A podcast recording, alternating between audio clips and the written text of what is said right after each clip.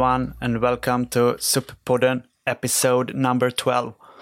SUP-podden is Swedish and in English that would be the SUP pod. Uh, the reason we talk in English in this episode is because we have an international guest, uh, the six-time world champion Casper Steinfath from uh, Denmark. Uh, you will soon hear the interview with Casper, and the other three guys you will hear is me, Niklas.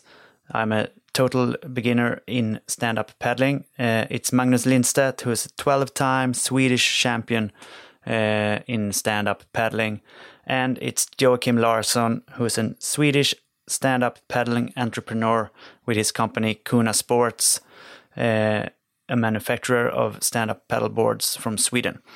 Uh, so that's all I have to say, and here is the interview with Casper. Good listening.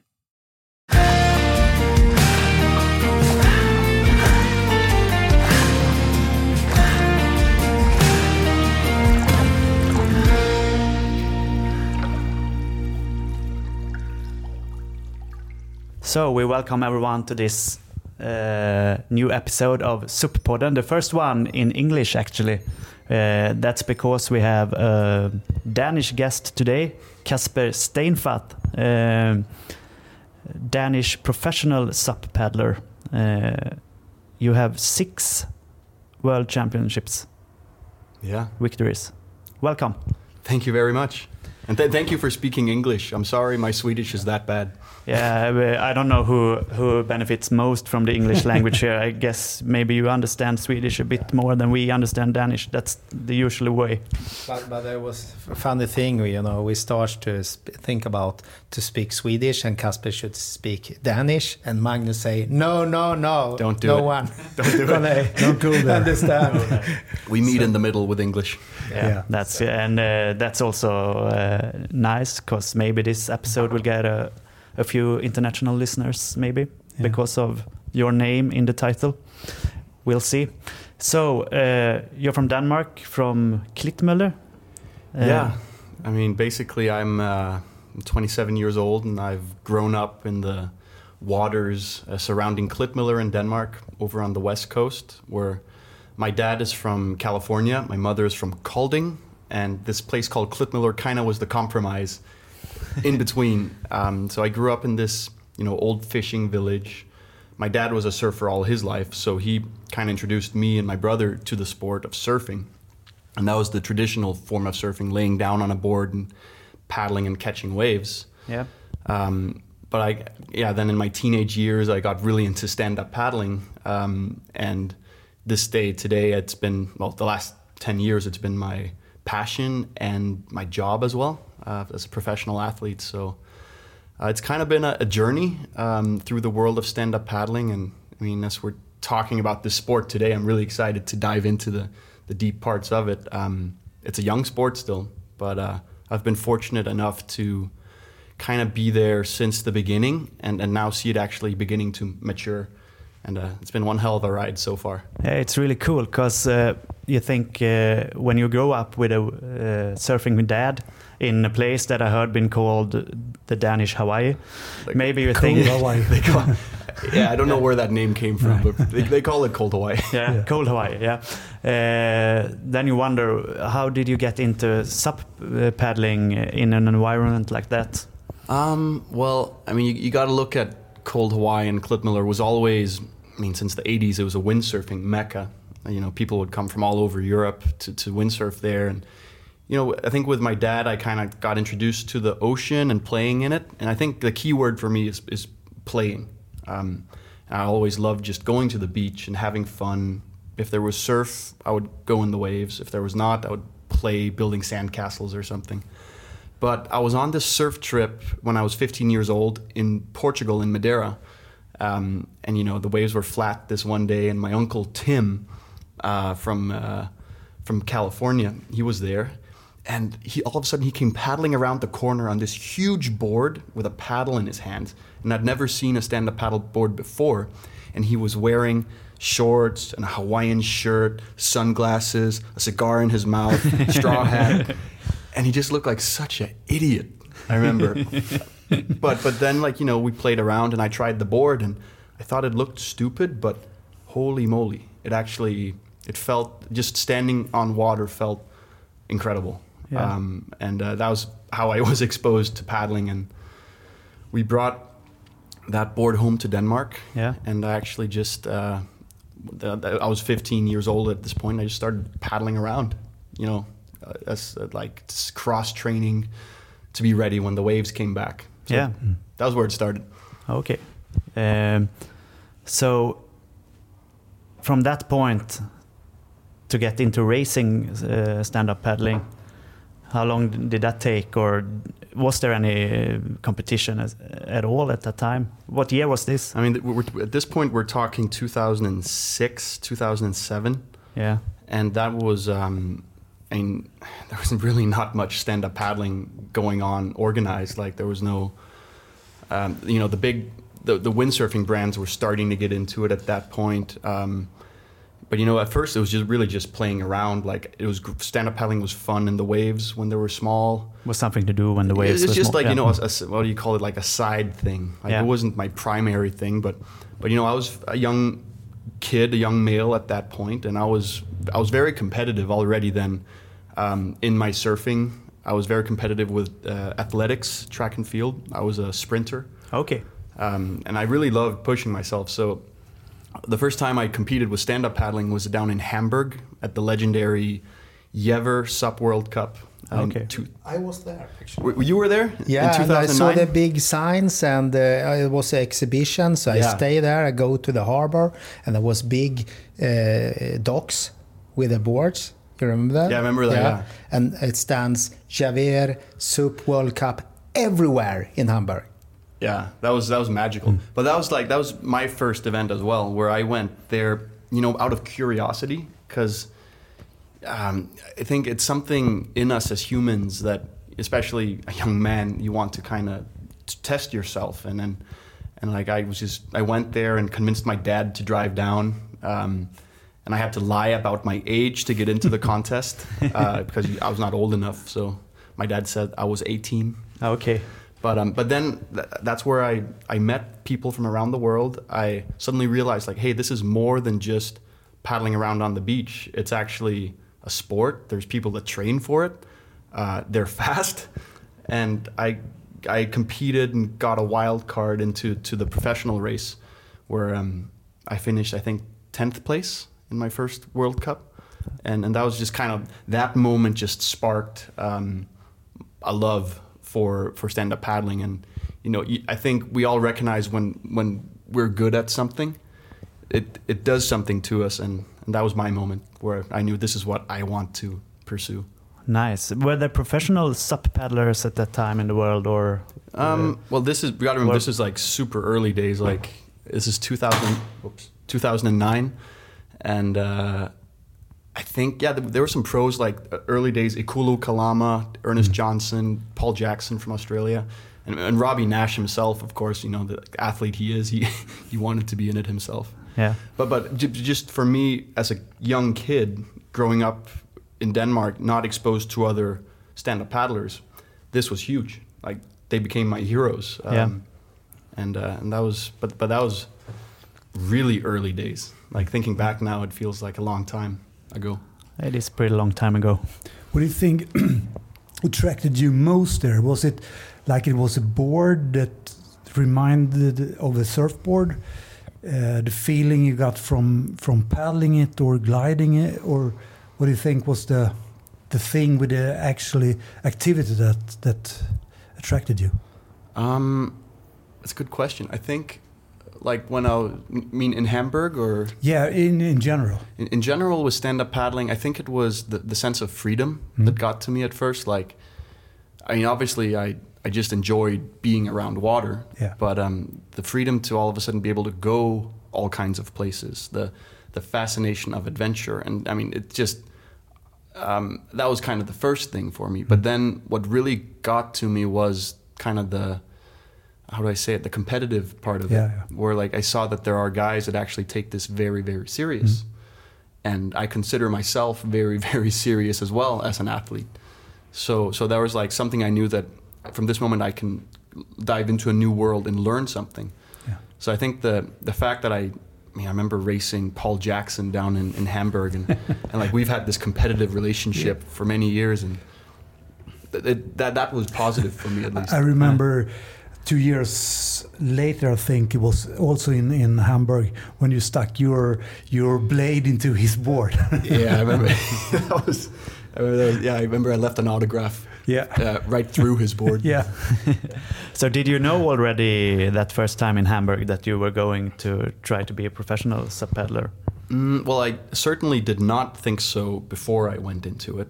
I was more just curious. Um, but but as I left the event and realized, you know, I'd, um, I had had success, you know, um, and I knew there was more to learn. So I think in my head, yeah, uh, when I left, there was a dream of of of seeing I could aspire to reach something like to win a world title one day. Did you become more serious after that event then and you started training harder or I definitely how did you change your post Hamburg, I would say I, I my whole uh, concept changed. Like from from it just being fun and playing around, it also became.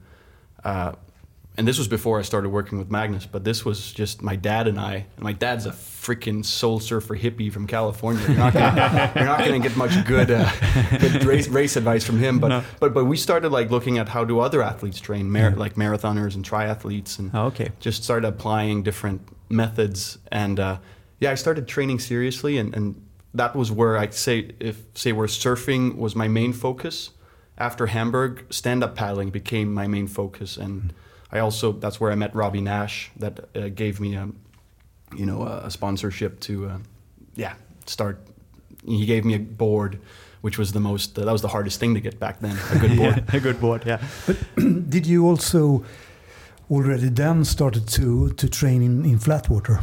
Um, well, I had only really been paddling in the surf when there were waves, and then a little bit along the coast. But after Hamburg, I started. I mean, the the other event there was back then, hmm. except for Hamburg, was some small local events in Europe, and then the Eleven City Tour. Yeah. And I realized if I have to paddle the 11 City Tour one day, I maybe should start paddling in flat water.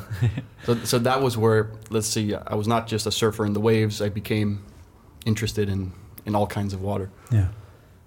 So that was, yeah, that was, uh, Hamburg was really a, a point that kind of defined it for me. And, and after that, I just got more serious and I started learning as much as I could. And I think it must have been 2010 that I came to Sweden the first time. Yeah, I think 10 so. 10 or that was- 11. yeah, I Um, think it was probably 2010. Yeah, think, and yeah. I came to Sweden a few times. Remember we raced once and talked a little bit. Stockholm, yeah. Yeah, And then you won that competition in in uh, uh, Leyet in Sweden, Yeah. in Varberg. yeah. There, those were some fun events. Mm. In, uh, in, that was when I came to Sweden a lot more those times. So you you get your first Naish board after that event in Hamburg? Well- or uh, how long after? well, when when did you get your first sponsorship? well, I got a board before I got a sponsorship because I stole Robby's board um, at, at the event in Hamburg. I asked if I could borrow it, and well, I asked him after I had borrowed it, and then that's never, a long. never returned it. It was a longer story, but that's how I met Robby Naish. I stole his, his You know, equipment. like for me, you know, Robby Naish, Robby Naish was a big hero when I windsurfing in Mhm. native, and um, and uh, we, we we get back, you know, our brand get back and develop this one design class. And I remember I have contact with Robby, and you know, I have a dream that we should do, do this project together. And he actually in Maui, you know, Maui big wave uh, wave contest he say Kona is the o- as a Kona one is the only way for windsurfing to survive. He say that in television, and I was so proud. Oh, yeah, I could imagine. Yeah, I could imagine. because that what I what that was what I saw when I was young kid. You know, Robby Naish, and you know, everything we do, we do it by passion because I'm curious if it works. You Mm-hmm, know, if we do something here in the company, like Magnus and me, where is uh, it uh, when it's give back? You know, when it works. You know, you have ID, you do it, and it works, Yeah. and you have. You have it back there. Finally, it works. Finally, Takes it a little works. while, yeah, yeah, but but uh, if that your you know main uh, energy, that you have a goal, you train, and you feel that it works. Yeah, no, that is certainly. Uh, I, mean, I can recognize that. I can recognize Yeah, it yeah. myself. But but I mean, I just to hit Robby, I, I had no clue who Robby was at that point because I, I didn't grow up windsurfing. But but then afterwards, I was like, oh man, I shouldn't have stolen his board, but I'm happy I did. Yeah. But he's a legend. But I have another rec- uh, recognized there. You say that when you have the board and go out and you feel the freedom. You have surfed before, you know, in a wave, and it was in a certain spot, and it was with a wave. But I can imagine the same feeling I have when I have a windsurfing board, when I could take the windsurfing board and go out to an island, Yeah. away from the beach.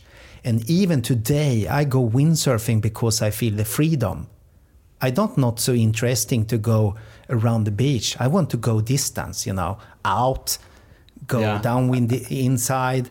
That is True. my feeling today when I do stand-up paddleboarding. I feel the freedom. No, that, that's that's a good point. That's the same for me as a, a new supper. Yeah.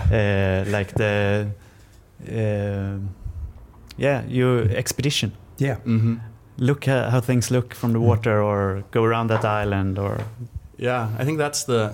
It's kind of like, like stand-up paddling. would- For me, at first it was a surfboard, but then it became this uh, vehicle in a sense to to go places, and I think that's what every like new people getting into the sport, maybe listening to this, is. Uh, I think we can all recognize that feeling of okay, now I go wherever I want to go. yeah, But then there, then comes the.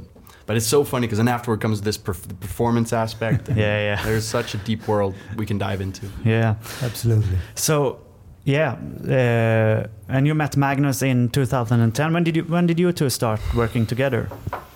I think. Do you remember? Yeah, more more or less. I think it was. Um, we met like in 2000. I think it was probably 11. I think, Mm. and then there was a actually World Cup in in uh, in Sweden Yeah. in Varberg that you won, and after that we started to to discuss a little bit about training and so on. Um, and then I think it was in in in the autumn 2012 something Yeah. we started to to discuss a little bit more about your. Uh, you've already started to see if you can get uh, Denmark into into uh, uh, ISA Yeah. for the World Championships. Yeah, I remember that was kind of the the goal I suddenly had was to um, to represent Denmark at the World Championship uh, in Peru, and uh, and then I realized, man, that sounds serious. So I figured I maybe I should start like consulting someone that actually knows a thing or two about training.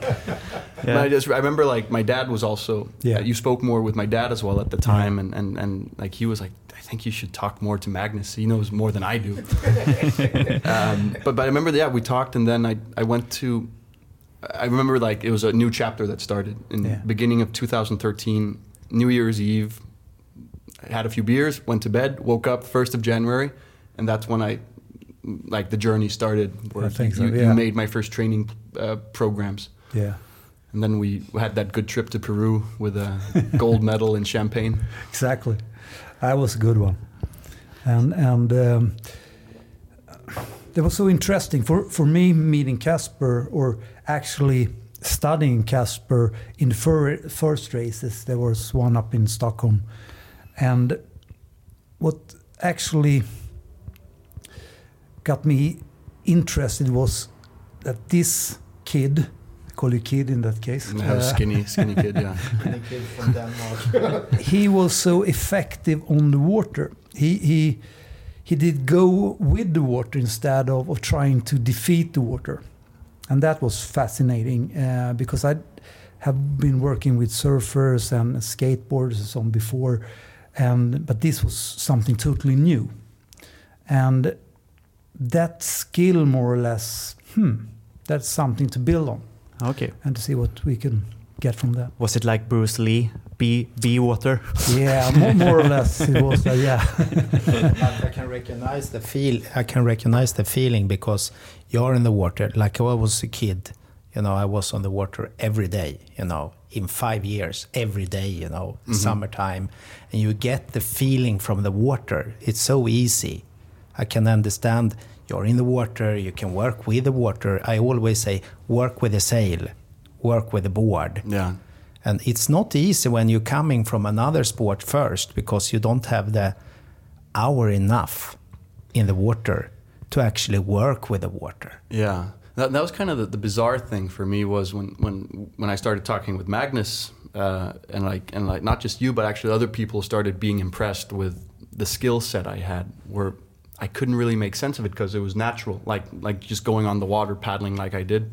It was like it was so subconscious that um, like it was it was it was interesting all of a sudden to like actually be talking about it and I had a hard I still right now have a hard time explaining a lot Yeah. of, of things but um but it was, it was definitely uh yeah it was a it's been a journey Is since that Yeah. that a big advantage that you have from windsurfing? The the feel for the water well, well I never really windsurfed much it was more um or wave surf? I mean, I meant wave surf. Yeah. I mean, the wave surfing, um, I had the feeling, I gotta say, it's, it's the same feeling you get from windsurfing. Like you're used to being on the water, seeing water in motion. How does wave energy travel through water? So it's like I feel so, because of the thousands of hours spent, um, I was, I was, I felt at home in those conditions. And I think, uh, you know, all of a sudden acting in chaotic conditions becomes um, just uh, what do you call it, unconscious. And and that was like for me when I got on a stand-up paddleboard and say we had to race in, uh, you know, uh, 20 knots of side chop and wind, like I loved it. I was so stoked because like I could see everyone else was having a hard time because I could actually focus on paddling and Yeah. not just staying staying standing. Yeah. So um, So, Casper, this is a part of the podcast. We actually speak a lot about how the body works, you know, from the balance in the feet and the nerves into the body. And when you get a good system, you actually can compensate everywhere and you have feel better. Uh, you, you get a better uh, physics, you know. And uh, can you uh, recognize, you know, what we actually discuss? Yeah. He say that he have a hundred percent perfect nervous system to actually get out all the energy you have in your muscles because it's working. It's working if we let it work, because we're we're of, often driven by our reflexes. yeah. And that means that most people have a really hard time to get their capacity out. They can really transfer their capacity over to, in this case, speed on water. So by just, you know, trying to, to reflect a little bit more when you're on the water and try to feel instead, try to perform or, you know, spend uh, this, uh, this many hours or this distance during paddling, more or less play as Yeah, we were yeah. into from the beginning. What we discuss actually, it's a f- stand-up paddleboard in rough water is a feeling. yeah. You feel it, you use the wave, and you don't have any Sweat. You have no sweat dripping. No. no no, but you're there. Yeah. It, it- I mean, that's part of it. that's a good. I mean, I, I was always fascinated by the Hawaiians. You know, those are the the kids, especially Connor Baxter, Kai Lenny, uh, Mo Freitas, Zane Schweitzer. Like, I always we were at we're the same age as well and got into the sport at the same time, but. I always admired, um, you know, their upbringing. A lot of them as windsurfers as well, and used to being in open ocean conditions. And like I, I tried to learn as much from them as I could in the early days. Uh, and, and that's like throughout my competitive career, like I've, you know, viewed myself as kind of a washed, uh, like a like a surfer that suddenly got into to serious training, um, where there's a lot of good stuff I could bring from my surfing background. But there's also interesting about stand-up paddling because with this sport, there's a whole other side of it as well, where it's more the methodical uh, tr- uh, training um, and you know really f- like optimization of conscious and un- unconscious systems in your body where it's uh yeah man it's it's been such a fun journey. Like but also uh, you know fun because i was able to work with some people that helped me understand um, what what stand-up paddling also can be Is it usual in the, in the like the SUP World Cup that uh, surfers get into stand-up paddling, or uh, how does it look? The well, picture. It, well, it's it's mixed, like, and it's changing. Like in the early days, uh, ever it was, it was just kind of this hype. Stand-up paddle racing was a hype where it attracted everything from surfers, windsurfers, kite surfers, triathletes, canoeists. Um, I don't even know what to label you as actually. No, not me either. but, but yeah. but those but those early days like it was a big mix and like Yeah. it was just like a wild laboratory test to see who actually mm-hmm. performed well and and what the data shows us from the early days and the results speak clearly was the surfers Exactly. had a big advantage because Yeah. they were you know used to I mean we can talk why but I, m- my personal opinion is that they were used to water in motion Yeah. Yeah. and you know it was it was very easy t- as a cross training activity when the waves were not there. But then as we look now, the surfers, you know, take myself as one of them. Yeah. Some of us are still here, Yeah. but when suddenly everyone else caught up to the surfers in terms of understanding water, then it came down to well, who understands training? Yeah. And, have the that's- discipline. and discipline exactly because that's where you know so if, if you're if you come from the you know the stereotypical surf mentality of like yeah I'll go if the waves are good yeah. More that- laid back. that's a problem if you're trying to race seriously. Yeah, I so, understand that. So, like, take for example, I mean, Connor Baxter uh, is a great example. Like, he was able to adapt, and, and I was able to adapt, and we're still racing seriously. But that's uh, now it's changed. Now it's people from other sports, or even just kids that have grown up paddling that are dominating. But we see it, you know, if you combine uh, cross country skiing with your surf skills. Imagine, Yeah. you know. Uh, and we see uh, we see more and more from other sports because we live in a country there is not the big waves, you know, it's just part of it. And I can uh, feel the feeling I get in Hamburg when I was down to the docks and saw this in the middle of the city because if you look into windsurfing, why was windsurfing so big? It because everyone could surfing Yeah. everywhere. You know, that was the big thing with windsurfing. Everyone surf. Now stand-up paddleboarding, even more people can do. And you can even do it in channels in the cities and every. So that makes this sport huge. Yeah, it's just ac- in the beginning. It's This is the beginning that we need to teach these new people into what you have learned. You know, the, in the water, that feeling, and these training nerves have to learn to feel. Mm-hmm. Yeah, they, they so need if to. we we need to combine them because it's essentially two worlds that, that need mm. something from each other. so I, I'm at both. You know, I'm a cyclist and runners and cross country skiing and a windsurfing and stand up paddleboard. I can understand it because I have this feeling on the stand up paddleboard or windsurfing board, the feeling, the waves, working with the waves, and now you go training hard and you combine them. Mm. That can be huge. The feeling from training and the waves. That's Yeah. what I, what I really love Absolutely. about stand-up paddling because it's not just one skill or one capacity. Uh, it means that you have to combine everything. That means that everyone can be good at stand-up paddling in different parts of it, and that I think is is some something very unique, actually. Yeah to crack the code of, st- of like elite stand-up paddling like or performance stand-up paddling like I, I if you ask me right now what the code is actually i don't think i could answer it i, I can just see that it's complex like there's Yeah. there's not just going in there and lifting a lot of weights it's not just surfing it's not just uh, having the mindset it's but that's what makes it so fun as well Exactly. it is How big part is the en- endurance part?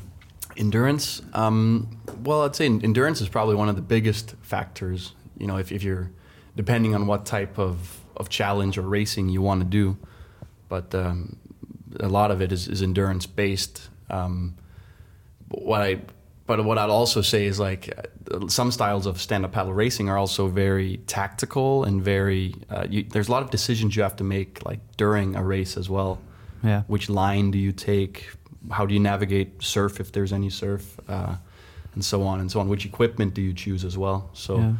But but yeah endurance part you don't get around it that's Mm. also the fun part of it Yeah. I can actually compare this to sailing because I've been in sailing and it's, you know, 90% tactics, uh, 10% speed. mm-hmm.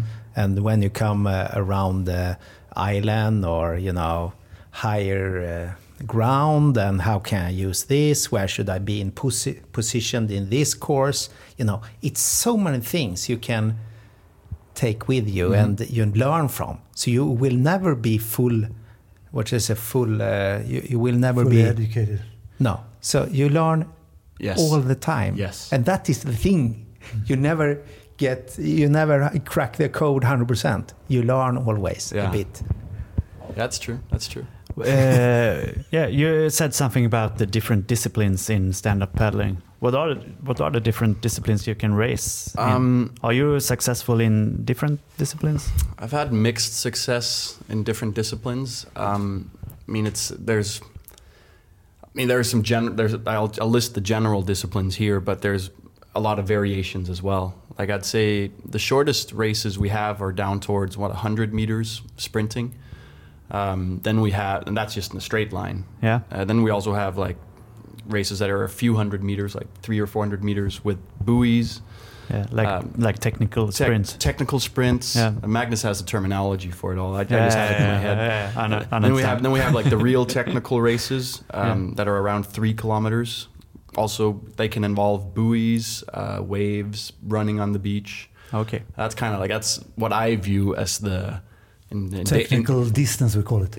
technical Here. distance. I call it the in Danish uh, konge-disciplin. Yeah, The- yeah. yeah, it's the original one. Yeah, Actually, well, that, that was like the old battle of the paddle Yeah, style yeah. races. Um, those are dynamic, and I love those. Yeah. Um, those are, the technical race is or technical distance is what I've won. Um, I think three or four, four of my titles in, Okay.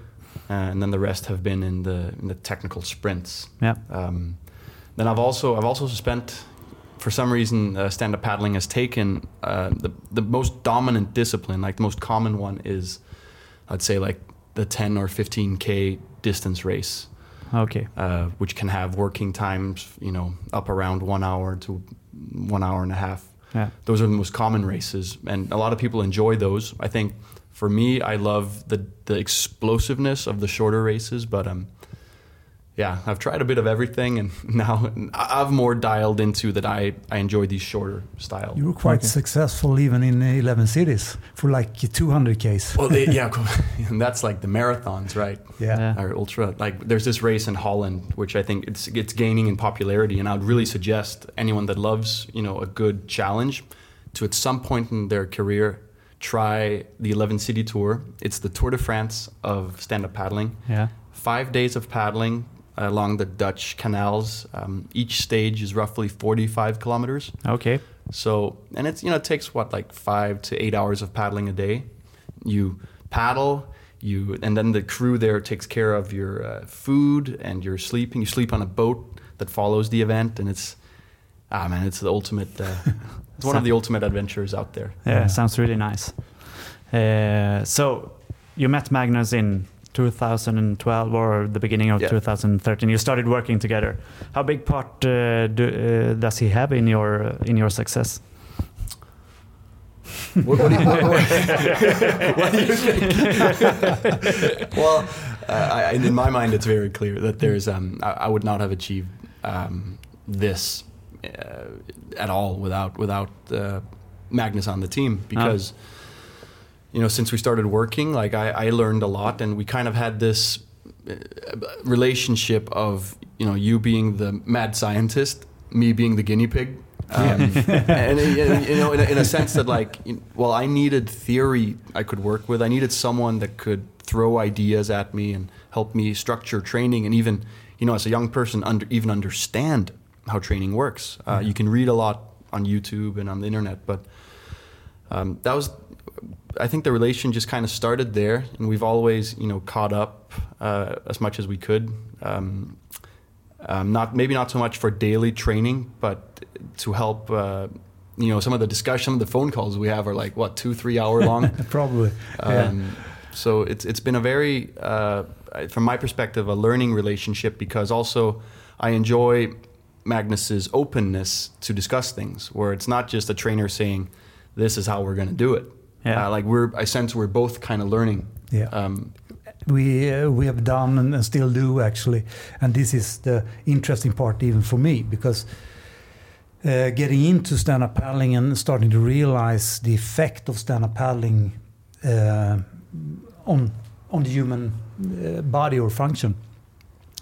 That, as as Casper say here, is uh, he was the guinea pig Yeah. because I could look into so many other activities I work with and so on and tried them on Casper.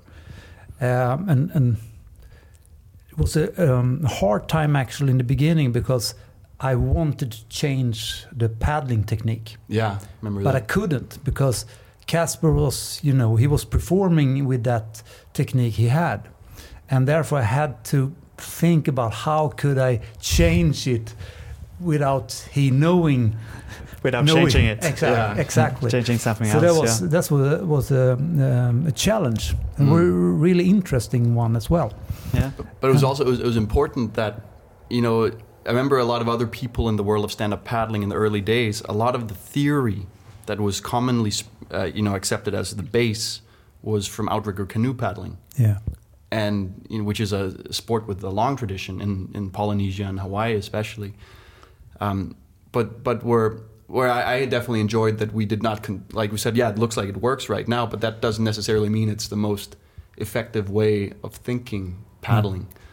Where, where I mean that's where you started coming up with the Nordic stroke and uh, Yeah. and some variations thereof.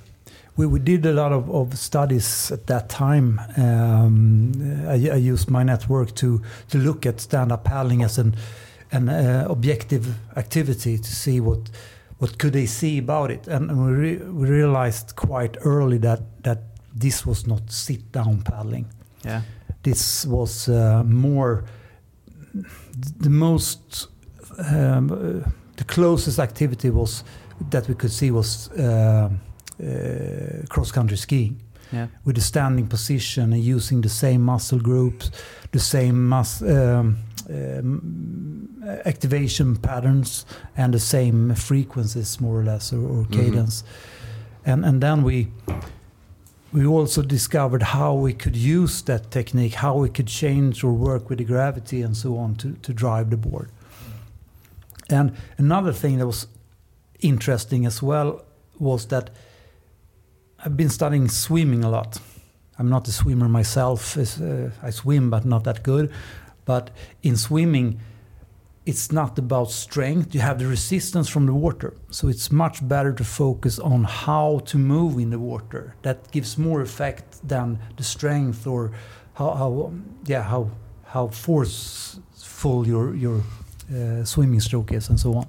And this, this applied uh, perfectly on, on stand, stand-up paddling because how could we actually drive the, the, the board in the water without creating more resistance? So- Right, right.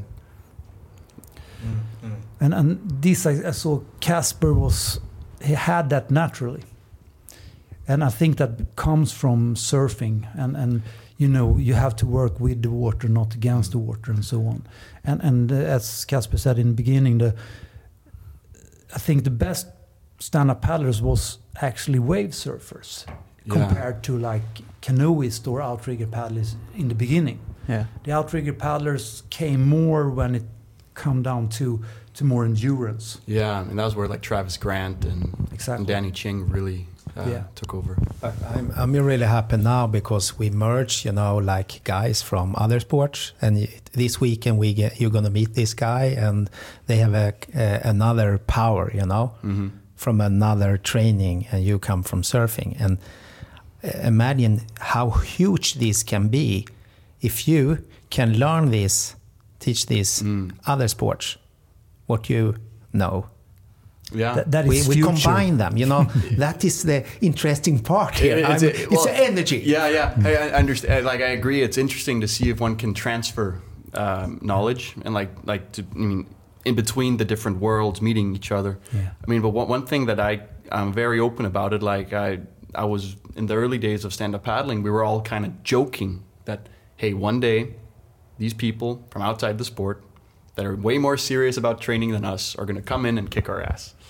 We kept believing that, and then you know it's happened pretty much far as far as I can see. But there's something about um, you know surfing and, and growing up, at least in your in your um, uh, teenage or infant years, spending time around water in motion that, uh, man, I, I know it's really hard to teach people when they get older.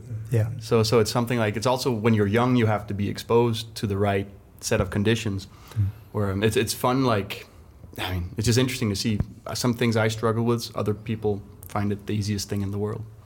But uh, we we see we have worked with some young talents here, and uh, Magnus here in Sweden is have the most best technique, you know. And uh, we have some uh, young guys that we transist from other sports in just ten months hmm to be, you know, top two, top three in Sweden. Yeah. And that, that is really cool because we're working within Nordic stroke, but of course this is not sea race; it's more flat water race. Mm. But now they start to be so interesting to go surfing, you know, go Yeah. to the waves. And we are so happy because we open up there a new world Yeah. for these athletes from other sports. Yeah. Now they now, now they have a ch- uh, they visualize a challenge in front of them. Yeah. Or like an appetite for it. Yeah. That's cool. I mean, that, that is what that is. I mean, that is one of the most beautiful things about stand-up paddling. Is, for example, when I back home in Klitmøller, like the waves are, you know, average, small, and like I'm out paddling, and I come in, and like someone asks me, say, "Hey, is- it looks fucking epic out there," and you know, it just it might be a person that lives on the East Coast and doesn't see waves ever, and like for me, it might be nothing special, but the excitement that you see in people coming in from other sides, like, wow, that that actually makes me happy as well to see. Yeah. I'm, uh, I remember the Red Bull, sh- uh, what do you call it in California, uh, in uh, San Francisco? Uh, heavy water. Heavy water. You should actually Google heavy water and look into that and see when Casper do the uh, paddling there. Yeah, I mean heavy Only water. twice. Yeah, I mean, uh, ow, ouch. Just every, every time I think of that event, it uh, it's kind of kind of scary. Yeah. No, so what is that? Is that big waves or is it strong winds or Well, um, both or? What we And fog. Fuck, it's everything. Red Bull heavy water is, um, in my opinion, the craziest stand-up paddle race ever to take place. Um, it's an event that doesn't happen every year. It only happens when the waves are, I think, above ten or fifteen feet. You know, five, four or five meters. Yeah. Um, you know, but but like Pacific swell, heavy waves, and then it's basically a race between the elite paddlers in the world of who can you know, win, you get the fastest through this race that goes in and out through the surf near San Francisco, and then finally in around uh, the Golden Gate Bridge. And Okay. it's it's the ultimate test of, you know, there's endurance, there is surf skill, there is holding your wa- breath underwater when you're being kicked around, uh, navigation, fog. It's the ultimate test, and um, I have been, how would I say, fortunate enough to successfully navigate it twice How did how did you do? um, I won uh, the latest edition in t- 2019. Okay. And I also won the edition before that in, in 17. Um, which, you know, it's in the big scheme of things, like it's something I forget, but it's probably one of those events I'm the most proud of to have won because it's. It, it- shows that you have the whole package, Yeah. and and like the strongest guy is not going to be the guy that wins heavy water. Exactly. It's going to be the guy that's able to string the 11th strategy together after the first 10 strategies have failed. Yeah. and that is actually, for me, that is stand-up paddling. Yeah. That that is, you know, that's the combination of everything.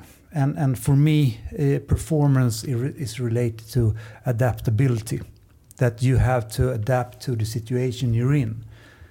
The the one that best can adapt to that situation will have the best advantages. And so you have to realize that there's so many factors in this.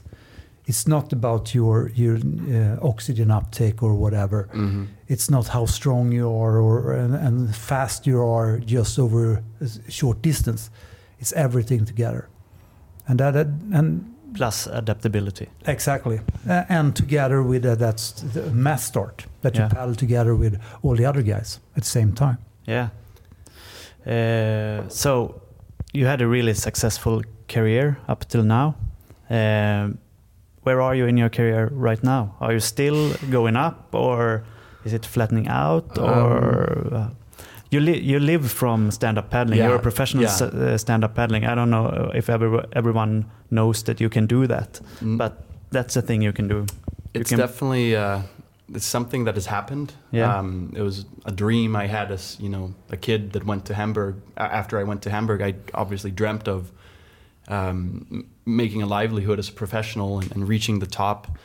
And you know, stand-up paddling, especially in those days, but even still now, it is you know it's not a huge, uh, strong sport in terms of commercial support um, and and funding. So I realized there was not going to be like a federation that was going to give me a pot of gold to just go train. No. I had to be creative and, and like through sponsors such as Naish and um, Red Bull, uh, I've been able to make a living. And actually now I've, I'm able to actually, I've been doing it full time the last 10 years. Yeah. Um, I've been chasing world titles and trophies.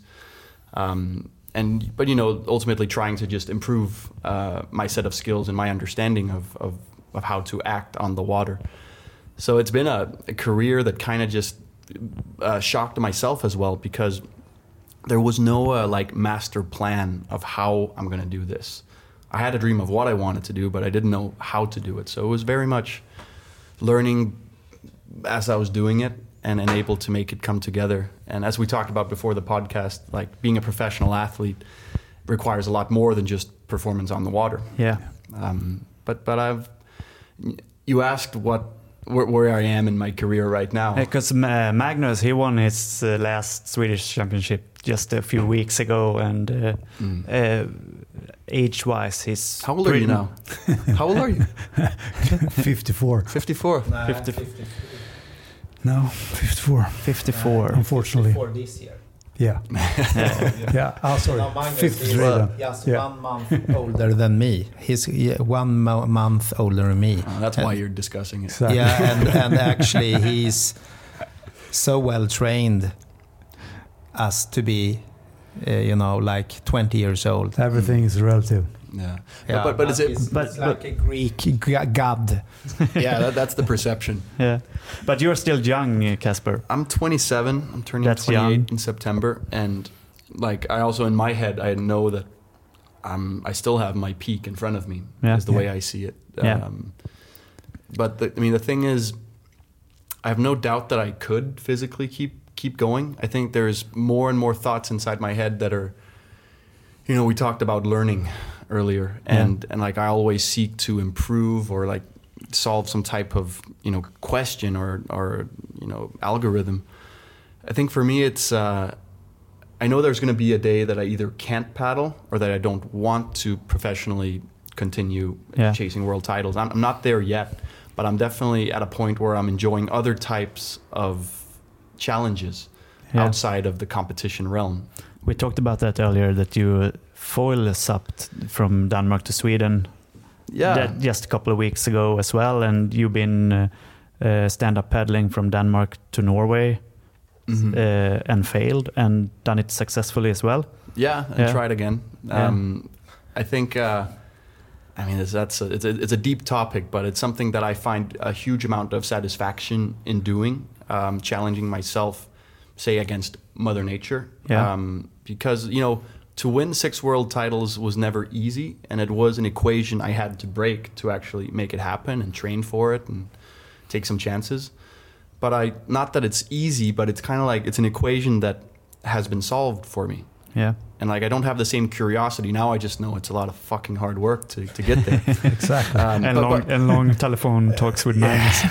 yeah, Yeah. and lot big phone bills. Yeah, But um, but then no, but then like these things outside of competition, like Skagerrak and Kattegat, um, and th- there's a fascination for adventure yeah, and and these type of ultra endurances, where um, you know paddling to Norway, uh, which was my first one. It was the ocean in my backyard, and as a kid, it was maybe similar to like you know say a kid growing up next to a big mountain. If you look at the mountain every day, at some point you're going to get curious of what it looks like at the top, and do you possess what it takes to crawl to the top? yeah, and and that was just where it began for me and then one winter morning in 2017 i set out in the dark with a headlamp on attempting to cross to Norway. Called me a couple of weeks uh, before that and s- telling me this. hey Magnus, I have this idea. Yeah. And what did, what did you think about it? Did you Uh, say uh, you are you're crazy, or did you say nice, go for it? Have you thought about this? Yeah. Yeah, yeah, yeah. I will go. We have uh, Red Bull on. on Uh, you told me everything, that you maybe you weren't uh, prepared in all aspects for it, but uh, maybe it No. wasn't possible to know what to prepare for. Well, well, I, I'd clearly never done anything quite like it before. Um, you know, I, it was also a thing of like I enjoy my own projects, and I trained for it. I did what I thought I should. You know, look at navigation, and it just, you know, it's. I guess it's like in life. You think you're prepared until you're in the situation. You realize, holy shit! like I was literally realized that when I was out on the water, it doesn't work to have a handheld GPS if you're paddling and, and and especially if it's a gray horizon with no markings on it, Yeah. you, you, you can't have nothing to navigate towards. Um, and there's just there's this list basically on the first attempt, I paddled for 16 and a half hours. I got close to Norway. I could see the lighthouse in Kristiansand, 12 kilometers away. But no matter how much I fought, like Mother Nature just had other plans for me. There was ocean currents that were pulling me the other way. The storm was brewing, and essentially I was overmanned. Yeah. And uh, and So what did you do then? Pedal back home? well, I was smart enough to bring a following boat. Yeah. Um, but when I got pulled aboard the boat, that was one of the most miserable moments of Yeah. my life. Like it felt like I'd been in the world championship final and you know finished second place by half a meter or something. Yeah. Yeah. Um, but but but at- but at the same time, that was also what really f- got a fire going inside me. Like, you know, I lo- I viewed it as failure, um, and like I feel like I let down the people that believed in me. I failed my sponsors, and, and this long list of things. And then it was funny because I remember one of the photographers on the boat came over to me and like clapped me on the head, like, "Don't worry, Casper, this is the best thing ever." I was like, "Why are you saying that?" But that was because he, he felt that, well, then you get to make another chance and learn from your mistakes. And that was what we talked about as well, Magnus, that, you know, actually that first fa- failure of an attempt taught me so much. Yeah. So, like, when a month had passed, I actually uh, was excited to see if I could, you know, make a comeback and, and, and do it again. And, and next time, like a year later, I had trained for it. I had paddled in the dark and and when I succeeded on the second time, it felt so good um, because of the sour moment. Yeah, I can understand. I read a quote the other day from I think it was Michael Jordan, a basket player, who was like, uh, "I missed nine thousand shots in my career. I missed this many shots that were uh, like uh, that made us lose the game," and he just uh, listed all his failures. And then uh, the last, I'm paraphrasing it, but was like, "That's why I succeed because I failed so much." Mm. Yeah. That was, Yeah. um, I mean, there's a there's a documentary film about it called Skagerrak. Yeah. You can watch Yeah. it if you just search for Skagerrak on Red Bull TV. Okay. You can watch it for free. Very Yeah. interesting. Yeah. But, Yeah. but it was. I mean, I, I one of the th- things I've loved afterwards is you know embracing the part about failure. Like not you don't plan to fail, No. but like the in in the failures, like Michael Jordan said, there's so much to be learned. But it's you know it's it's hard to take in the moment. Like I do these speeches for for kids and sc- students in Denmark, where I go around and tell this story. And it's I think we can all relate to failure in some way. And like when you fail an exam, what you automatically want to do is forget about it. But essentially, if you're actually able to extract why it went wrong, there's so much to be learned. And uh, yeah, that's kind of This is the story. also interesting because Uh, it's very easy for us to try to analyze our you know failures and try to learn from that. Maybe seldom actually analyze the, the- successes. yeah. yes. And then this is, uh, I, I can see, I, I've started to, to realize that more and more, and therefore also look into the successes and see what actually was building up to this, hmm. instead of always, you know, looking at what was the mistakes. It's not, yeah, not to forget that as well. So, um, and, and but it's harder, much harder, and for humans, it's you know, it's much much easier to to go analyzing the the failures Mm. in that. And I have a question there. Um, talking about training, and for you, an ordinary training day, how does that look back in in Klitmøller, for instance, or or somewhere else in the world? You want the honest answer? hmm um, well, okay, because it's funny because you sent me the training programs, right, that I'm supposed to follow, and uh, like I did, I did this interview like a month ago with a Euroman in Denmark, and they asked me the same question, and I felt it was very like what they were fishing for was a very professional answer, like yeah, then I do yoga and then I eat this and then that. Reality is a little bit different because I always grew up, you know, uh, with a love relationship for the ocean and and doing what the ocean would allow me to do. Um, very, how would I say, like um, I was in symbiosis with the ocean. But um, like a normal training day for me uh, w- consists of obviously I want to do what the conditions allow me to, but I also realize that I have to say lo- clock two hours in zone one, uh, for example. So I'll try to be flexible, but normally I'll wake up and see what the conditions allow me to do, and then say if I was supposed to do two hours of flat water, low intensity paddling, if the wind is great for a downwinder, I will go for a downwinder. You know what the training plan says. Yeah, it says downwinder as if If there's the condition for it, or yeah. surfing if there's com- the conditions planning. for it. Yeah, I can. Yeah. Well, it, there's a little bit of changing I can do, but um, but it's it's also hard because like, how do I describe it? Like, I don't want to sound like I'm I'm pissed about it, but like, it's hard for me to follow a, a rigid structure. That's just one of my, like, I'm very good at adapting to situations, but I'm not very. I don't I don't thrive under like super controlled uh, conditions, and I know that other athletes are the complete opposite. Um, Like I know my my friend uh, Camila from she's from the triathlon world. Yeah. Like she's so just like I, I'm amazed how she's able to do it. But but that's what what I attribute a lot of my success to has been the ability to adapt Yeah. and Yeah. be open to not just search for a specific condition. So so a normal day will involve look assessing the conditions, doing two sessions during the day, one in the morning, one in the afternoon. Um, I try to keep it 50-50 so that only maximum 50% Yeah. happens in, in in surf or wave-like Mm. conditions. But this, uh, yeah. Uh, yeah, uh, the training programs do they uh, involve uh, activities that's not uh, stand-up paddling Yeah, absolutely. There's um, from Magnus as well? Well, he, yeah, it's in the training program that we need a variety of things. Like, I mean, obviously stand-up paddling in flat water and in the waves. Uh, I do a lot of running. Yeah. Uh, run. I tri- I've always been doing a lot of running. I tried to include cycling recently. Even Uh, doing roller skiing.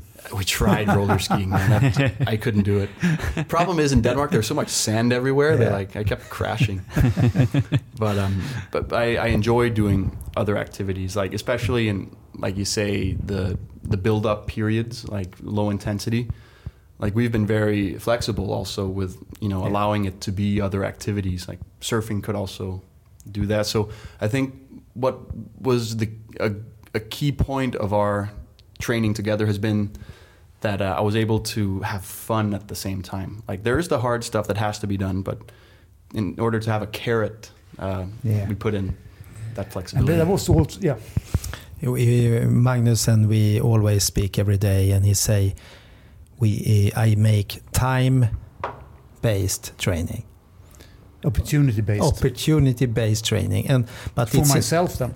Yeah, and but, even a little bit. yeah, but uh, he Casper. learned something Yeah. from that, and Mm. you he learn us uh, something because it's depend on the condition, hmm and you do different sports because you're gonna get the body better and and we see lots of things you know uh, uh, Niklas here is, is he starts to do paddling uh, because he wants to be like Magnus in the body you know Yeah, Greek and he's goddess. a runner he's a runner but we we are really stuck in our sports a lot you know if you're running you're running if you go cycling you go cycling I, I think it's beyond just the sports. I think it's identity. Yeah. Yeah. Like we like to identify as uh, yeah something. Yeah, so if- you know, you speak about triathlon. I think triathlon is good because you use the complete body. But if you actually see the activities as SUP, if you do endurance, you do the balance, you do, you know, uh, you do the power, everything.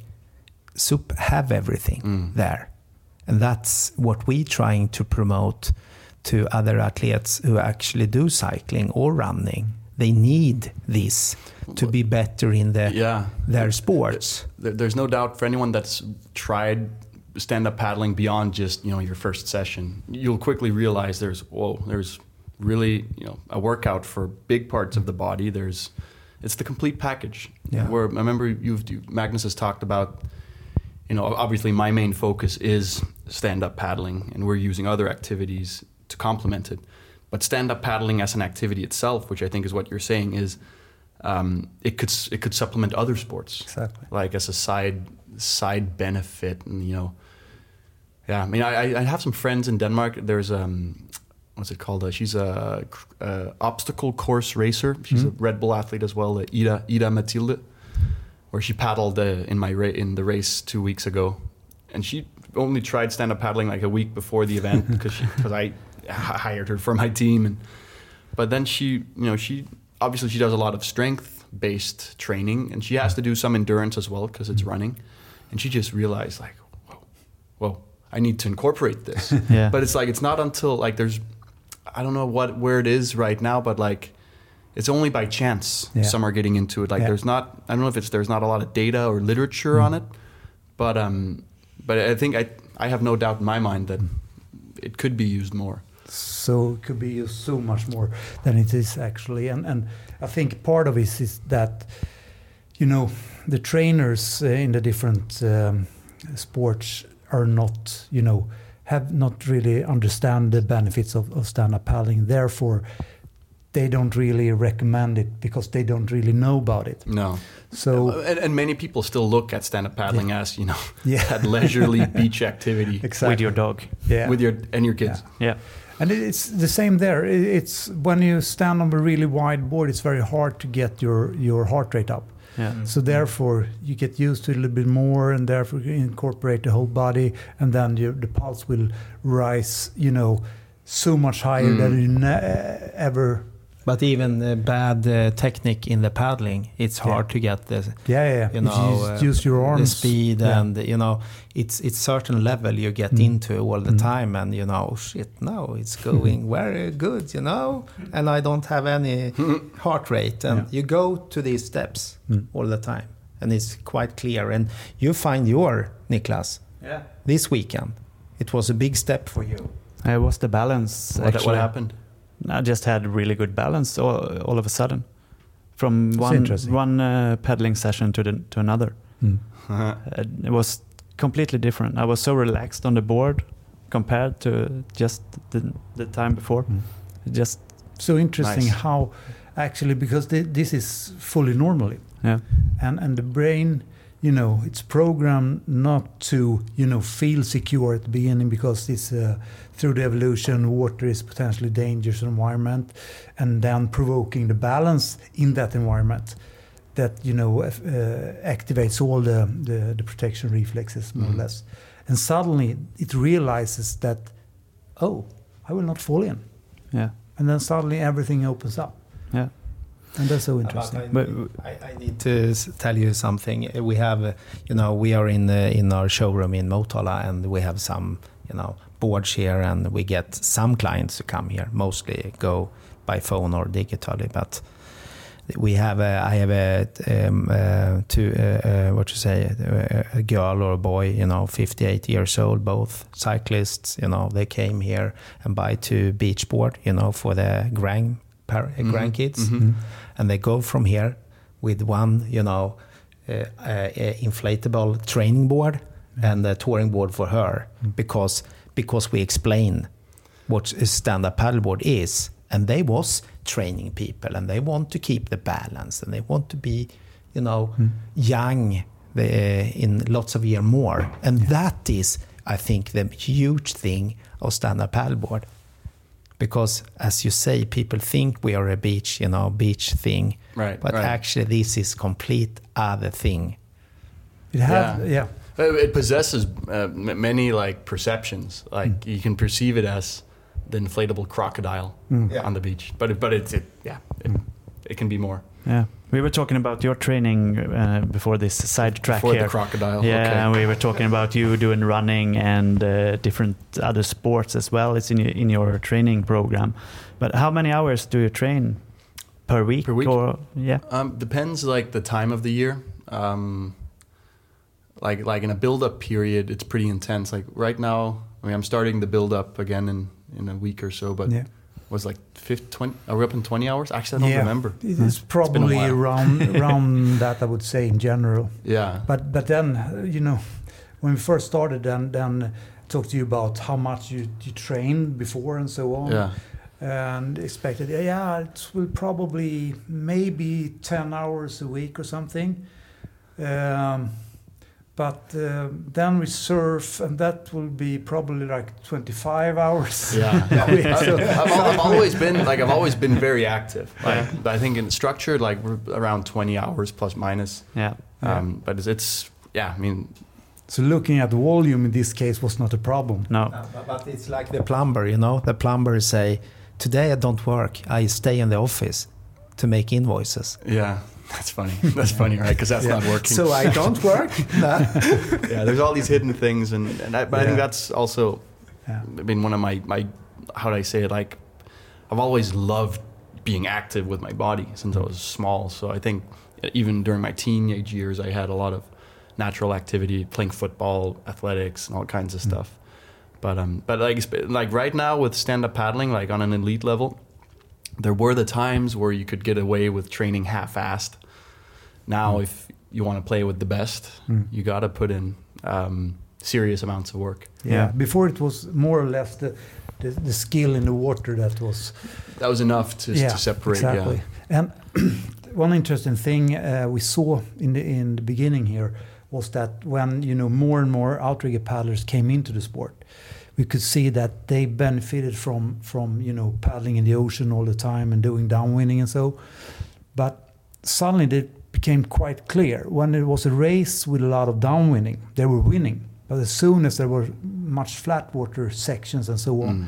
they couldn't really they didn't have the drive to do all the work themselves they Yeah. were they needed these times on the way where they can surf yeah, exactly Yeah, it's funny. There's always these, like, you know, on the finish line, everyone's high fiving each other and cursing and swearing, like, that was such a fucking grind.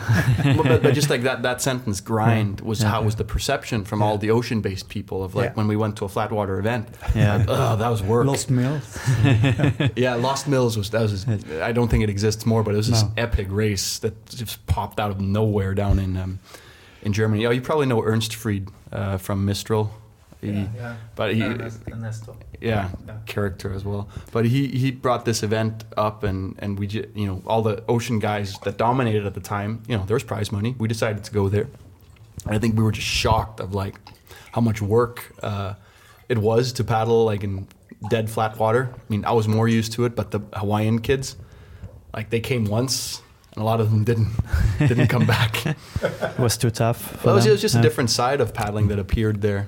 Yeah, and, and but you can see it. Yeah. Uh, you can see it like uh, cross country skiing. You know, in Sweden we have like three and a half million people who do cross country Yeah, that's skiing. nuts. We have like uh, 2.8 million downhill skiers. And you know, it's really expensive to do downhill skiing in Mhm. Sweden. You know, you need to have the equipment, you need to have uh, the ticket, you need to stay there, you need to drink all the beers on the after ski, and everything that's the is expensive cost. You know, but I know what beers. Beers are priced heavily in Sweden. yeah Yeah, yeah, yeah. nothing compared to Norway though. Yeah, but but actually, uh, what we can see in stand-up paddleboarding, you know, both in uh, you know, for for example, in Sweden, that we have so much channel, so much coast, you know, it's for free. You know, it's so free. Both paddling long distance free, and it's really low cost sport. Yeah, compared to others, it is. I think it's like you also have to, um, like, in order to spend, like, I don't know what a race board here costs. If it's over twenty thousand kroners, you have to spend on a board. You also really have to have a purpose Yeah. with it, and like that, like people spend lots of money on bikes and you know skis and all, everything. But I think with stand-up paddling, like I, I understand that a lot of people from the surfing world, you know, were not really keen on investing that amount of money No. in a good race board. Um, but it's, if you have the purpose for it and you find the meaning, um, like if you're only paddling once a year, it doesn't make sense. But like if if you be, if it absorbs you, like I think that's what I'm seeing in Denmark right now. At least is that there's more and more people realizing now that it's actually a, a like a, a deep world beyond just playing with the crocodile at the beach. Yeah. That's right. I want to get a little bit more into. I have a lot of questions for from people about training and and how it is to compete internationally. What would you say? Uh, how do you prepare for um, like a World Cup, for instance, where uh, the distance will probably technical sprint and uh, distance race for 10ks, and this is combined usually. yeah. So over two days. Uh, usually it's two days. The event happens over. There's a longer race and there's a shorter race. Um, I mean, when you say prepared, you mean like? Uh, like if you if you go through the, the competition day Oh, how yeah. do you So like I would do um an I'll try to like say if it's Saturday Sunday the races are I would um, take a rest day on Thursday and Friday I would do an activation session uh, in the middle of the day at some point uh, do a little short uh, but intensive interval just to like stress the system and open up for energy loading. Yeah. Um, stay sharp, like you know, just a little bit, but not too much. And then I'll just I'll try to make sure to, you know, eat uh, plenty of food, stay hydrated, lay down, um, really feel comfortable. Yeah. Like I think the key for me is, especially as you enter race day as well, when you wake up in the morning, you don't want to be stressed.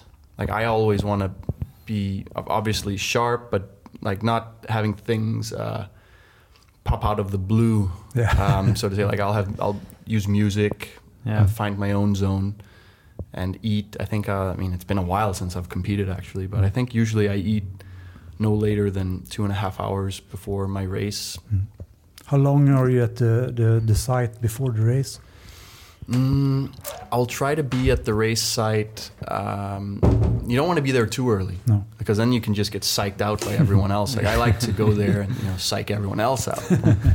but uh, I'll, I'll be at the the venue maybe like an hour an hour and a half before if I can, just to also. I think for me a, a key point is to pay attention to what the conditions are yeah because I want to make the right equipment decisions, tactical decisions, um, and I just always feel more comfortable if I get to look at the water Mm. um, for a little bit of time. i know that you always dip yourself in water before a race I have this ritual, yeah. Yeah. I always, whether if it's in a harbor or it's on a beach, I always jump in the water like five minutes before the race starts, just to um, calm the nerves, but also like, then I'm like, I just, you know, cleanse myself Yeah. and I go in battle. When I come out of the water, I'm in battle mode. Like no one's gonna fuck with me. but, but but but but that's um my ritual, and I, I think it works. And also, there is a practical part of it as well to cooling down a lot of times. But also, if you fall in the, if I go in the water, I don't have that fear in the back of my head of falling when the race starts. Yeah. Like it's a really something. There's something about the nervous system. So good. uh, how long is uh, um, like a, a technical sprint with all the heats and so on how long is is uh, race day? Uh, race day with well with technical sprints like you'll probably have an initial round uh, third round fourth uh, yeah like there'll be like four rounds. Uh, you have to go through and then a final. Yeah. Uh, which you know is super taxing. Like you have like three or i mean between essentially four or five heats you have to do Mm. um, and they only take like what between three and five minutes Yeah. each so they're super short, super intense, and you got to cool down, warm up, eat, hydrate, and there's like a whole list of things you have to do. how Um, long rest is it between heats Uh, I'd say sometimes there's like an sometimes there's like at most an hour, hour and a half, but then as you progress from the second round, it's all more yeah condensed. more compressed yeah so you have may sometimes only like 15 minutes, Mm. and so you, so essentially then you come in and you have to work off the lactic acid, uh, get some water. At that point, I'm just using Red Bull and Yeah. staying energized. yeah So uh, yeah, man, it's been a while since I've done those. soon time again Yeah, my first uh, event, my first World Cup this year is going to be in, in Maui at Ho'okipa. We have a, a surf race, about a, like a technical sprint, um, where I've won there twice before. So I'm really excited to go back and race at legendary legendary spot. Yeah. But um, it's kind of nice. Like the season is condensed this year. It starts in October on the APP World Tour, and yeah, just uh, looking forward now to getting. That was my reason for coming here to Sweden as well to hang out with you guys, and hopefully, like you can share some of your um, motivation, training motivation, because I have to. That's what I have to get back right now. We now. will have a race simulation day tomorrow for Right. technical sprint. Try a new course that we've been working with for a while, and I think that will uh, something um, I think you will enjoy, and, and uh, we could g- discuss uh, more and more. And uh, for instance, when you do um, a World Cup, then with a distance race as well, how do you see the distance, and, and what are your goals with the distance? well, I mean, personally speaking, um, I know that you like a bit, uh, Well, the, well, the shorter distance a little bit more. Yeah, I mean, the funny thing with stand up paddling has been that we've always done both. Like, for some reason, it's been assumed that natural that you both do the sprint on one day and the distance on the other day. So, like, it's all combined. Or in recent years, I've become a very, I've become an opponent of that model. Uh, I don't agree. Maybe it's because I'm starting to specialize myself, um, and I just realized there's a very big difference in the method and how you train for a technical sprint or a 12k race. Yeah. Uh, it's just different processes in the body, and and also like I, I I'll be honest, I love sprinting. I love the technical and uh, intensive action Yeah. there. Um, I'm a sprinter. Yeah, I can see that in your uh, cadence or frequency. Yeah. Paddling. Here in Sweden, we have the cross country skiing and it's sprint. And sprint have been the you know most success because you do sprint during uh, the you know a prologue and you do the sprint and it's huge television uh, liksom demand on these kind of sports and here in uh, Magnus and me and we, uh, we we really like that uh, development because we want to get into the cities. We want to make arena sports again. You know, people can follow the race, and uh, I think that will be uh, create the sport bigger because, of course, Maui and these kind of beaches is fun, but you know. The cities, you have two million people or ten million Yeah. people, or so. We need to get I- back to the city I mean, they're- they're- because b- building up the sport. Yeah, I agree that there is a huge potential by going into the cities. Like I- Hamburg. Yeah, like Hamburg. For example, Hamburg was a great example of that. I think for me, like now my motivation, my rationale for loving the the sprint styles of races is, yeah, you can take them all kinds of places, but I love the process of those. I love the, the actual process of having to react quick and like some people have misunderstood me before whereas it's not that I hate distance racing. I, I think that like race there's many types of races and people are specializing in them now. I just realized for, for myself I enjoy this one side of it and, um, and I'm happy to see other people battle it out. The less room for mistakes in the short. Well, run. that, but that's that's what I love. Like it's so intense, Exactly. and and you know you have to bring your A game. You have to be, you have to have a strategy, but you also have to be super ready to adapt and choose another strategy. Yeah. Like if someone falls at the buoy, well, that's not just in your way; it's an opportunity. Um, and I think that's just the way my mind works. Um, especially if you add waves to it. Obviously, I'll always love racing and surf when I can do it. But but even just in flat water, it's uh, it's another pace and like But actually, your titles, it's uh, total titles or just well, it's a mix. Like um, four of them are uh, how do I say? They're from the ISA World Championship, yes, where it's uh, those were you know one day, one race uh, Yeah. results.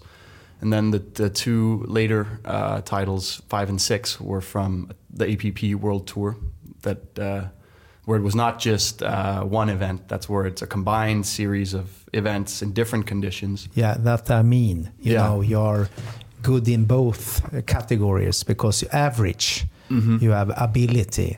I've had yeah, and that was kind of the thing with when I won number six in 2019, that was it felt really good because it was not just sprints, but You like, remember I uh, congratulation you in Paris? Paris, yeah, yeah, yeah. Remember it was at the boat show. That And was, there is actually was in the, in the story. but that was where it all uh, culminated. Yeah, that was the big party. Yeah. But uh, you never showed up for the after party. No, No, Wa- Magnus.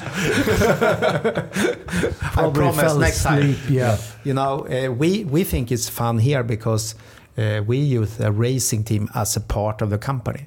You know, they are part of the company, so they involve what we're doing, and you know, uh, as how in we do off, things, yeah, how yeah. we do it, and we take it in, and we actually go to this event because we are part of it. hmm And it's so important for me. I, I, I own, own the company, so for me, it's so so important to be a part of that, because outside of that, we cannot do what we're doing. So for me, it's not about money. It's actually this uh, thing to be part of something. hmm Yeah, that, that's, I a, feel yeah, that's a part- tremendous value. And I was really feel a part in 2019 when I congratulation because I work with Magnus. You know, Yeah. you're you're a part of the team. You know, I feel that. You know, Some way. We And- learned a lot of Yeah. from you. Well, well, yeah. and essentially, it was, yeah, it was a. We all had a lot at stake there. You know, like your a lot of our work we had done uh, throughout the last ten years Yeah. culminated right there. That was it was Very- very special. I, I remember that was a wild after party in, in Paris. I, I can also remember. I can also remember um, uh, Copenhagen in 2017 Mm-hmm. and the sprint there. Yes, The, the super sprint, if you can call it. that like was um, that was title number four. Yeah. Or uh, you know that was the special one. There was the sprint, 200 meters in front of the Opera House in Copenhagen, right next to the Queen's Palace. yeah. And um, on my, you know, in sense, my home court. Like normally, I travel the world to compete. For once, it was actually at home. And um, yeah, I remember. I mean, the story that you probably remember there was there was a semifinal and a final. And in the semifinal, I was up against USA, uh, Brazil, and you know some top guys. And there was only two people or three people from Yeah. the semi. no. There, uh, there was in no. basic, there was no second chance. No. Only the two best passed, and I was against um, Slater. Connor Baxter. I was against Connor Baxter, yeah. And basically, I was the I was the favorite. I was the hometown hero. There was so much pressure on me. And you have more or less, I, I think it was you that actually got the, the whole championship to Denmark. I had a lot of work behind the scenes, like Exactly. you know, bringing bright people in, and Yeah. it was a dream to Not have just, it. you know, training and, and Yeah. But basically, what happened was in that semi-final, like we talked and like, yeah, okay, this is the strategy. And then out of the blue on the start line, this Brazilian guy, Arthur Santacreu, who I'd never heard of before, suddenly was just like outpacing me, and like I was in third place, going into the last um, section before the finish line, and like I was in third place and thinking, shit, this is the end. And uh, somehow I m- put in a sprint towards the end that I've never done before and made the final. But it was like a state of shock that I was in right Yeah. there. Like I did my interview afterwards, and you know, I just it was by like a couple of millimeters. I scraped past, yeah. And then I paddled around the corner away from everybody, and then I just went. My body went into convulsions of like uh, shock. I was just shaking, and I think I saw you, Magnuson, like. I, know I think I was receiving like uh, uh, psychological first aid because I was so nervous and it's just there's so much on the line for me that that was one of the most like intense moments. Yeah. Uh, it, wa- it was, it was, And, it was, and somehow like we were able to bounce back from it. Yeah. But um, and, and we, we we got the gold medal, but like uh, yeah, sometimes things just surprise I you. was, I was filming you and, and, but I was in a position that couldn't see the, the finish line. So I saw that he was behind and I couldn't see how he could manage actually to, to uh, get ahead. It was a miracle. It was actually like There a was- miracle, a and in some way he did. And uh, I was meeting up with him uh, at um, uh, the athletes' um, site, and he was on a um, uh, park bench there, shaking, totally shaking. It was so much adrenaline, so he couldn't stop shake. and uh, we had to discuss how we could, you know, go forward from from that. And and and so there was no actually no uh, warming up for the final Yeah. because th- it was too stressful. So instead, he had to to lay down and just try to relax and get the adrenaline uh, out of, of the system. Yeah. Yes. And um, then uh, we discussed that if he could find an open spot on the starting line, that will be um, the key. Okay. And uh, you did. You were distanced yourself quite. I, I made it my own race. I remember, like I went exactly. as far to the outer lane, and figured like I don't want to be close to. And and I, Anyone. I suddenly knew that if if uh, you know if you get back from from from that sem- semifinal, he will win, and you did. And I was, you know, uh, I was going to the toilet, and my tears just, you know, I was, I was heavy. so uh, heavy. Yeah, Sounds nice. yeah. So, uh, do we have any last questions, Magnus, before we go for the? You're gonna have a training session this weekend on the on the sprint. Yeah, we have a small training camp actually with um, the Kona Racing team and, and together with Casper. Yep. So um, they will be really inspired by Casper. So it will be fun to to to train with him. I hope they inspire him him as well. Well, I, I need it. I need it. well, I mean, just briefly, because I mean, with COVID, Yeah. we've not had any serious international competition since December 2019. That's right. So it's nearly been we're getting close to two years without serious competition, which is why you know when you ask me about real training and competition strategies, it actually feels kind of distant right now. You forgot it And- all. Well, I, I know it's on my back somewhere, but um, but I that's also one of the purposes with coming here this weekend is to kind of, for myself at least, kickstart, um, you know, this mindset that when I'm back home in Denmark, uh, I'm very isolated. I don't really train with people, and it's therefore it's also hard to keep motivation up, Of let course. alone start it. So um, I'm here to get inspired and get back into, uh, you know, the rhythm of, uh, of Yeah. training for uh, for something big. Yeah. One last question then. Uh, what do you think you can improve in your stand-up paddling right now after this uh, this decade of of sup racing? That's a good question, actually. I mean, there, it's been a decade now Mhm. where there's been so much progression Mhm. uh, within. Um, I think uh, what I can work on now is, um, I mean, equipment has developed a lot already, so I don't think Yeah. it's in equipment I want to improve much. I think it's in maybe challenging some of my, um, st- focusing on what I love doing, Mhm. because I think I've been doing plenty of stuff that I maybe did not enjoy, like those long, super You long. had to uh, do. yeah, it was just part of the game. You Yeah. know, doing the big flat water races and stuff. And Mm. my what I want to improve on is the stuff that I love, and I want to become an even better sprinter Yeah. and you know tactician. Um, I think I've gained a lot of knowledge, and like I'm 27 years old. Like I'm not old, but I'm not one of the young guns anymore. No. And there's a lot of hungry young guns. So I think that's where I want to use this the skill and the knowledge I have to push myself to another level and Yeah. uh, keep the kids at bay.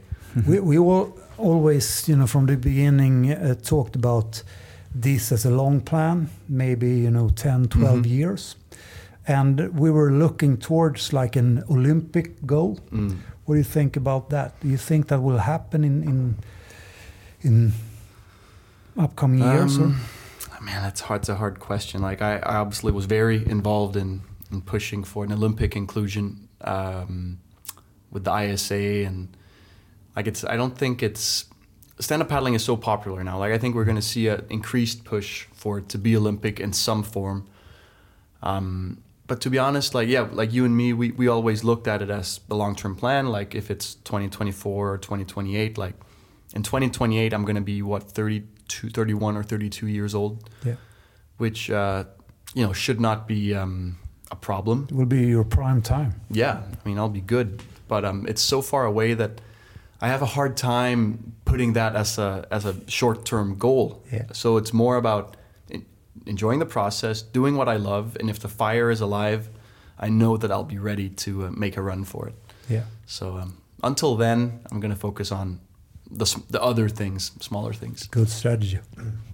I have uh, lots of friends who are good athletes, and uh, uh, maybe one advice to you be, because you have already start with it. Uh, you have started your own event. You you learn uh, you know more about media, how the business works, and actually what you're learning now is, is a huge uh, education. You go to the university now, and uh, I think you have that with you and you can do everything you want now. There's, I mean, there's a lot of. I, I agree. There's so many practical things I'm seeing now that I've learned naturally through life of a professional athlete. Um, that also stuff that you don't learn in uh, in university. Yeah. But uh, but that, but that but that's interesting. Also, like in terms of what are my goals and like I see there's so much happening outside the realm of competition. And like you know, I did this event in Copenhagen a few weeks ago, the Mids- Red Bull Midsummer Vikings. You know, building an event is is very special as well. Another type of performance. So uh, so I'm, I enjoy how it's also diversifying a little bit for me. But um, that's why I'm kind of excited to actually get back into paddling right now and enjoy that process. Nice. If uh, people want to follow you or see you paddling, uh, we talked about this uh, documentary when you're paddling to Norway. They can find it on uh, Red Bull TV. Yep. Do you have an Instagram account? Follow me at uh, CJ underscore Steinfath. Um, follow me. I'm most active on Instagram and Facebook. Yeah, I recommend it. we put, we will put it in the in the podcast so you can uh, click on it and uh, get to Casper's uh, Insta account. Yeah, check check it out. I mean, join join the adventure. And, and I, I want to push our audience that next year, what date is the Vikings Challenge? Red Bull Midsummer Vikings is June 18 and 19. Yeah.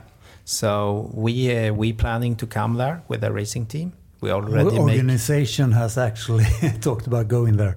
yeah. So we're gonna Nice. coming with more team, I think. Oh, cool. and we're going to push uh, our audience and our you know uh, friends out there who's on board already to come there so i hope we can find a way that we can put the, together more teams Yeah, that'd be so cool. I mean, that that event is is one of my favorite things right now. Is you know the building the team aspect of, of stand up paddle racing. we speak about this before but uh, you know um, Magnus and they they were there in racing and I was here in Motala and I followed them in the messenger you know race I board heard, I heard you harassed them. Yeah I- and push now did, you he have did. the chance you have the chance Throughout the night. but it was so fun, and I Yeah. think you you feel me. yeah, yeah, Yeah. sure. So Absolutely. it's it's all uh, about to to come together and work together. Yeah, I look forward to welcoming you in Copenhagen next summer. Uh, you have a beer, yeah, Oh yeah, yeah. We Yeah. have beers and red carpet for all. Yeah. No, I, I will have it for you. Don't worry. yeah. Thanks. Okay. Thank you so much for being here, Casper. Uh, it was really nice doing this episode in English as well. See if we get any international listeners, and uh, maybe you come back sometime. I'll be back at some point. Thanks for having me. Thank you. Thanks.